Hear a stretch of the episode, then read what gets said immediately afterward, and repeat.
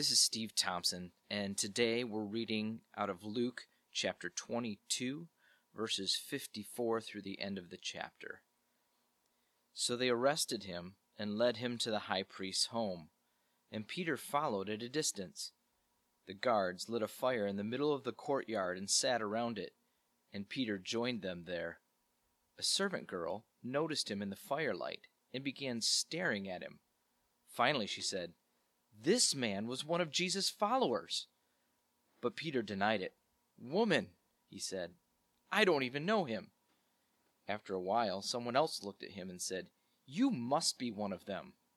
No, I'm not, Peter retorted. About an hour later, someone else insisted, This must be one of them because he is a Galilean too. But Peter said, Man, I don't know what you're talking about. And immediately, while he was still speaking, the rooster crowed. At that moment, the Lord turned and looked at Peter. Suddenly, the Lord's words flashed through Peter's mind Before the rooster crows tomorrow morning, you will deny three times that you even know me. And Peter left the courtyard, weeping bitterly. The guards in charge of Jesus began mocking and beating him. They blindfolded him and said, Prophesy to us. Who hit you that time? And they hurled all sorts of terrible insults at him. At daybreak, all the elders of the people assembled, including the leading priests and the teachers of religious law. Jesus was led before this high council, and they said, Tell us, are you the Messiah?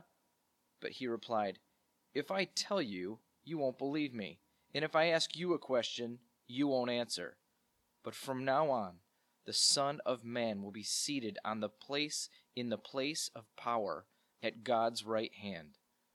They all shouted, So you are claiming to be the Son of God? And he replied, You say that I am.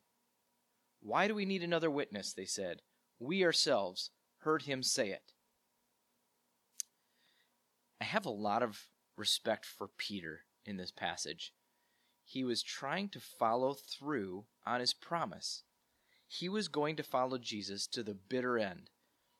Obviously, this wasn't how he had envisioned it. He thought that they were going to go down swinging, leading a revolt. He was ready for a violent uprising. But Jesus stamped that out quickly in the garden. So while everyone else bolted, all of the disciples ran. Peter stuck around because he wanted to see where this was going. He wanted to continue being by Jesus' side. And it takes guts to try and sneak into the courtyard of the high priest's home. So, speaking of the high priest's home, the place and the time of night made this trial totally sketchy, or whatever at least was going on at this point why they were keeping Jesus at the high priest's home. Because this went across all the legal norms and precedents in Jewish custom and law. They were intent on knocking Jesus off and doing it as quietly as possible to avoid making a huge scene, or worse, incite any kind of violent conflict.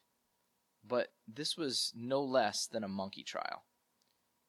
And there is Peter trying his best to follow but he's clearly out of place at the house in this courtyard.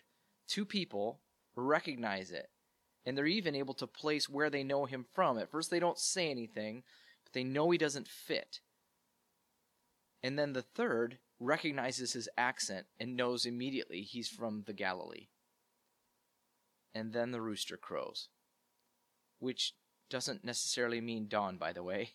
Uh, I remember in my first trip to Haiti several years ago, I ended up having to wear earplugs to bed every night because that first night I couldn't sleep because of the roosters crowing all through the city in the middle of the night.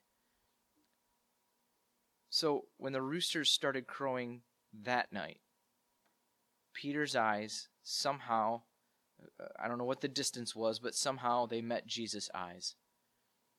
And his words from hours earlier, Jesus' words, came flooding back to his mind. No! Ah, I didn't mean to do this. I had every intention of laying down my life with and for my rabbi. I didn't want to screw this up. And the only thing he can do is run as far away as possible and just break down and cry, weep bitterly. Have you ever felt that way?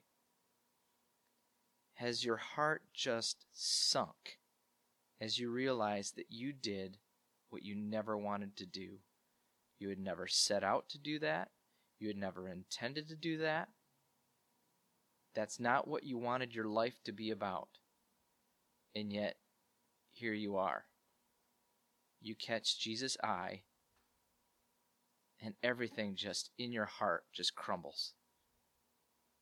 I think we've all been there. And we're probably all going to be there again. I, I wonder what that expression was on Jesus' face when their eyes met.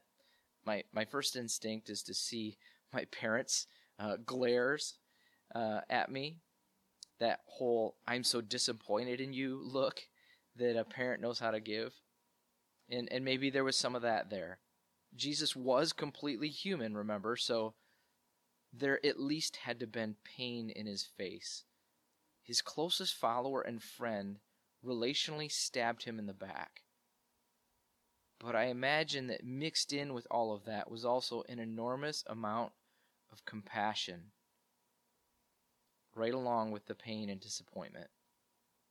He knew it was coming, and it hurt him, but he hurts along with us and for us. When you let Jesus down, he knows it's coming.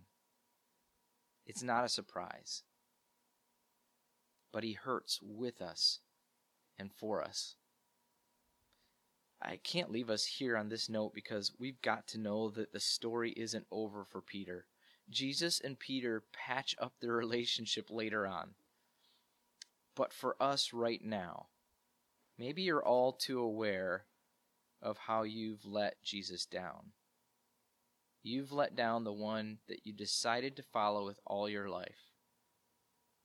Just remember, it didn't surprise him. Now, that doesn't mean it didn't hurt him either. But it didn't surprise him, and he hurts with you and for you. And he won't abandon us like we've abandoned him.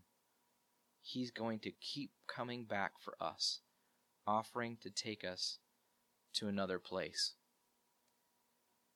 Father God, again, we come to you today overwhelmed by your grace.